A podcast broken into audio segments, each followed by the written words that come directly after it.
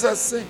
All authority in heaven and on earth has been given to me. Go therefore and make disciples of all nations. Go and preach the gospel to all around, to all tribes and nations and peoples and languages. Go preach the gospel to them. I am the sovereign ruler of the entire universe. It's been given to me. I am the mediatorial king over you. So you must go and do my bidding. Hello, everyone, and welcome to Mathetes Radio, the much surer word exposed. Hope you're doing well today, and I hope you're ready to enjoy and listen to this episode and take in some good stuff and test it against God's word to see if it's spot on or not. We're going to talk about, I know, some fairly serious stuff today. Even though some of it is somewhat disheartening, I want you through all of it to keep in mind that our God is sovereign over all things. As it says in Ephesians 1, verse 11, He works all things according to the counsel of His will. It means that God is currently working all things according to the counsel of His will.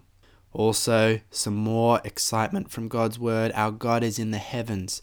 He does all that he pleases. Psalm 115, verse 3. Now, the fact that God is sovereign is not an excuse to bury our heads in the sand and just say, oh, well, God's going to deal with it all. We don't need to do anything. But it can provide some consolation to us, some hope that God is in control of this whole thing going on. And so it's moving history in a definite direction. Our God is doing good. He is glorifying His name, and indeed, even He is doing things for our good as well. So today we're going to be looking at an article that was on the ABC website fairly recently. It was about the recent vote by Parliament to pass a bill that enforced 150 metre exclusion zones around abortion clinics in New South Wales. The article was written by Sarah Gerathy, Brigid Glanville, and Noir Haydar, not sure if I'm saying that last one right, but I hope that I am. And what I'm going to do is I'm going to read some bits of their article and then make some comments on it. And then at the end, we'll finish up with some solid scripture goodness and why we as Christians should care about this, if it's not obvious for the fact that it's about abortion. Without further ado, they write Upper House Labour MP Penny Sharpe who was one of the driving forces behind the bill, described it as a, quote, terrific day for women in New South Wales. But she expressed dismay that the Minister for Women, Tanya Davies, and the former Minister, Pru Goward, were among those who voted against it. Do I need to say, this is not a terrific day? This is a terrifying day terrifying for what that means for all the babies that will now more easily be slaughtered. And it's terrifying because some of the very sins that God wiped out the Canaanite nations for are those that we are now celebrating and promoting as good. So I'm sorry, actually, no, I'm not sorry. This is not a terrific day, it is a terrifying day. And you will give an account before God for those words that you said. I hope and I pray that you repent and that His perfect righteousness covers even that terrible sin of calling this a terrific day. And what about all the women who are engaged in sidewalk counseling, who care about unborn children, who believe in free speech, like the former Minister Pru Goward, who voted against the bill? Or who maybe just share a different worldview? Is it is it a terrific day for them? By what standard are you saying this is a terrific day for women, blanketly women, in New South Wales? Throughout this article, in the comments made by politicians, we see the identity politics of the left and the totalitarianism that we've spoken of previously. By identity politics, what I mean is basically where folks, according to their gender, skin color, socioeconomic status, whatever else, are grouped into certain categories. And it's said that you have definitely all of these characteristics because you are, for instance, a white male, or because you are a black female, you must have X number of other characteristics. You fit in this little box because you are part of this group. Whereas, I think we should acknowledge that everybody is different, and even though maybe there are some characteristics which characterize particular groups more than others, we should judge the individual, not lump them into some category because that's what we want to do, or for whatever other reason. So, I want to do, in light of this comment, that it's a terrific day for women on a whole. I want to do a little bit of mathematics here on Mathetes Radio. It's a first time for us, so hopefully we get it right.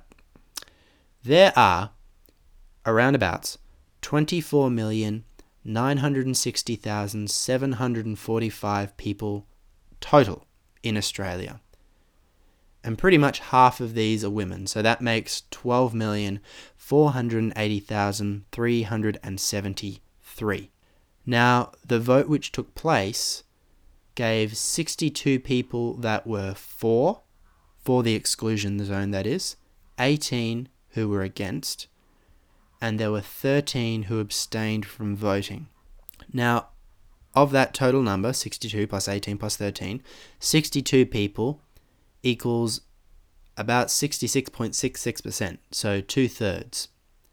18 people is 19.35%, and 13 people is 13.98%.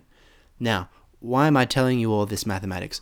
Because if we take those same percentages and then split up the total women in Australia, we find that 8,319,417 women were represented in this vote.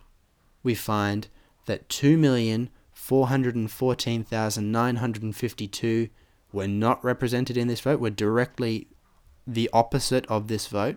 And we find that 1,744,756 women have no opinion about it one way or the other, or just didn't want to vote for whatever reason.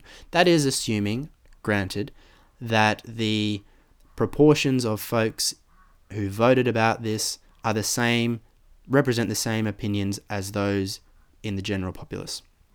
So back to our 2,414,952 people who were against, sorry, women who were against this. The total population of Sydney in 2017 was about 5.37 million. And so what that means is that a bit under half the population of Sydney was not only not represented by the result, but the opposite of their opinion was represented. Now, I don't know if you've been to Sydney recently, or perhaps you listen from Sydney, I don't know, but half the population of Sydney is a whole bunch of people. So I don't think it's okay to say that this is a wonderful day for women when your worldview can't substantiate what wonderful even is, and when there is so many people who the opposite of their opinion was represented. Not to mention those who didn't vote who maybe were actually against it but just didn't want to vote for whatever reason. Now, Tanya Davies, the Minister for Women who voted against the bill, is pro life. She doesn't like abortion. She likes babies being born. What does that mean? That means there'll be more women. That means that more women will be born. That means there'll be more women in society. If we're going to go down this feministic route, then shouldn't we be producing more women? That would seem to make sense. Anyhow, it's a fantastic day for women. More of the article and this is Tanya Davies speaking about sidewalk counsellors. She says, They don't force their views onto those women, they offer support and information that may not necessarily be provided within an abortion clinics. She made a slight mistake. They put it in the article. That's fine. May not be provided within an abortion clinic, singular. Miss Davies said, They don't force their views onto those women, onto these women, sorry. They are offering simply another choice to these women. Yet this bill will criminalize that offer. Now I ask you, just honestly and plainly, does this sound like an ill equipped woman? Someone who is unreasonable? Someone who will do a bad job in representing women? To me, this sounds like a polite and very reasonable person. She's not trying to rally emotional support, simply putting forward what she sees to be fact. Now, take that in comparison to, more of the article, earlier, Labour's Jenny Aitchison delivered an impassioned plea to her parliamentary colleagues urging them to protect women against, quote, appalling behaviour of protesters. More quote, we need to call it out for what it is, Miss Aitchison said violence, harassment, and intimidation of women. Now, this kind of language is just charging up emotional support from those who are already on your side. And again, humbly and honestly, I would ask has this been documented? Have we seen sidewalk counsellors that have harassed, that are intimidating women, that are violent towards them? Maybe it exists, I don't know, but some of the sidewalk counsellors that I know, I've honestly thought are too sweet, too gentle. They need to, to be a bit more in your face. And I know that's not a fashionable thing to say, but what we're talking about here is literally the difference between life and death. Now, back to the comment intimidation is in some ways reasonable and in others is way too subjective to have any real meaning which is something that is concerning even in the wording of the actual legislation. Words like intimidation and reasonable are words that ought to always make us shudder a little bit. More of the quote I urge all members of the House, when they are making their decision, to consider this. We are not acting to curtail free speech or political communication. And so I ask then, what is it then? If it's not curtailing free speech or political communication. Now, Pru Goward makes a comment earlier in the article, and I think it's quite insightful. Though she herself voted against the bill, she is actually pro abortion, but she is very for free speech. She said that censorship often begins gently and sensitively. And if you say, oh, you can have free speech but 150 meters away, that's still curtailing free speech, and it's more than likely to grow from there. You're not seriously going to tell me that this is going to be the last thing we're ever going to hear about abortion clinics.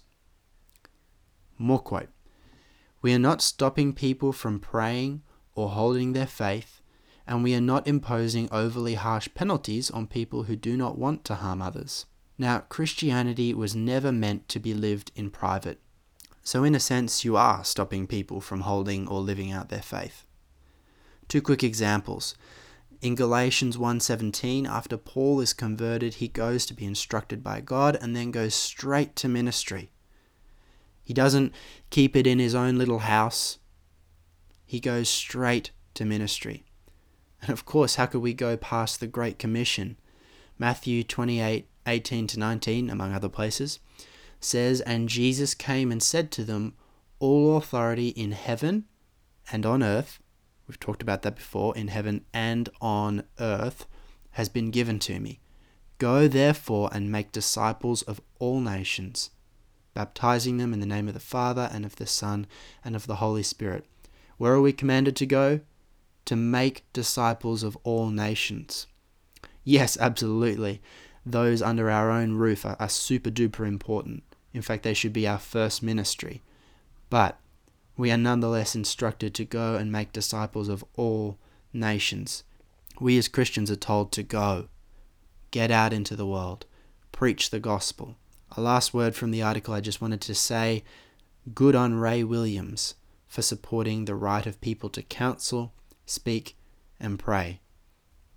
Not much more needs to be said about that. You can read about him in the article yourself. And so, why should this bill have been shut down? Well, as Christians, we stand upon God's word. We maintain, hopefully, that it is the only standard.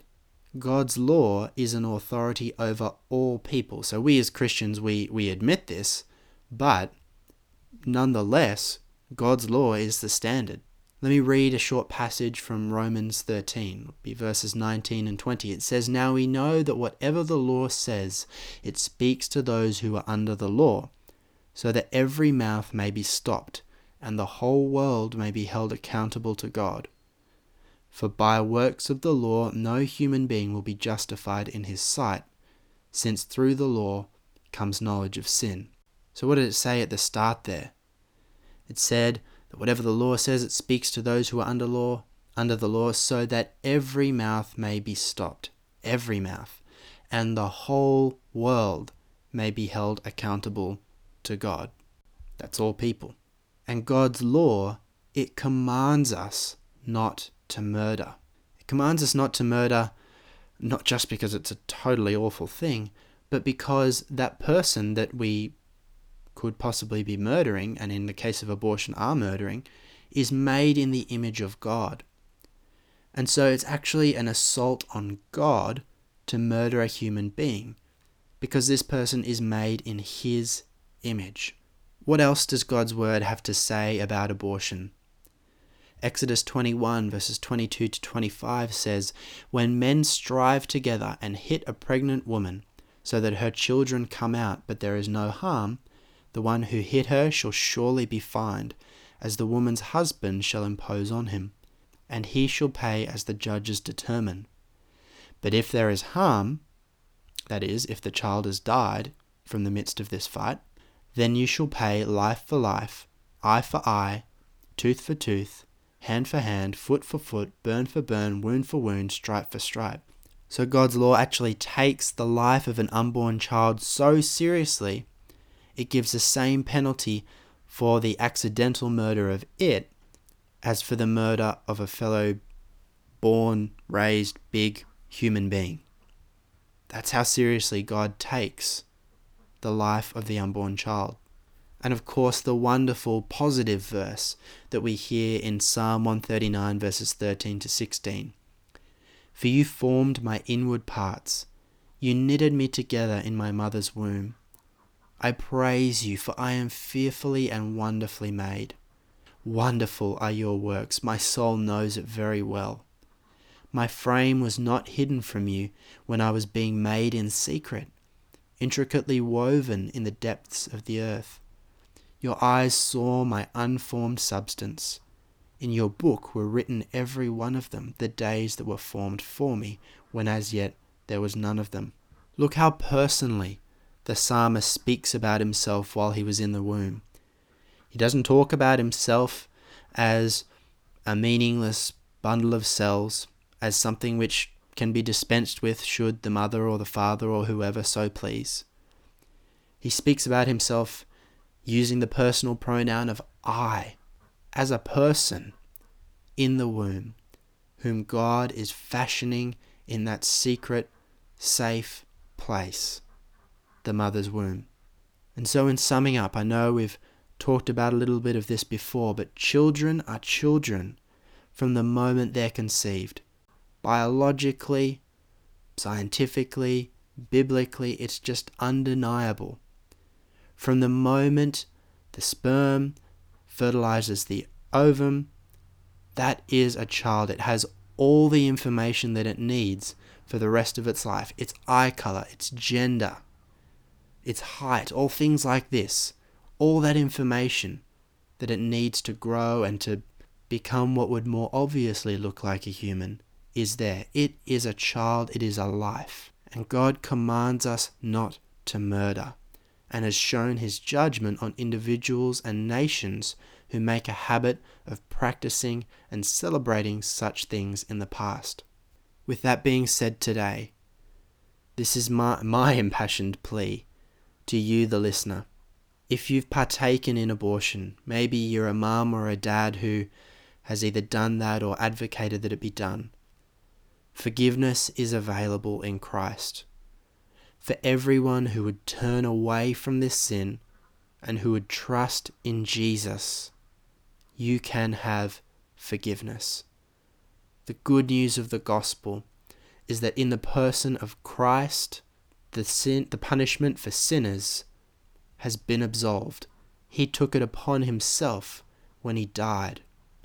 And now he is seated up at the right hand of the Father, ruling and reigning.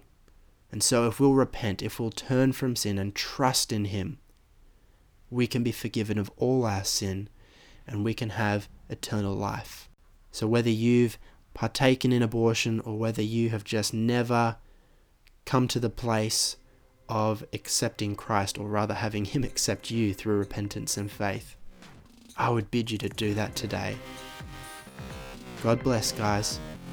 This is Tobias signing out on Mathetes Radio, the much surer word exposed.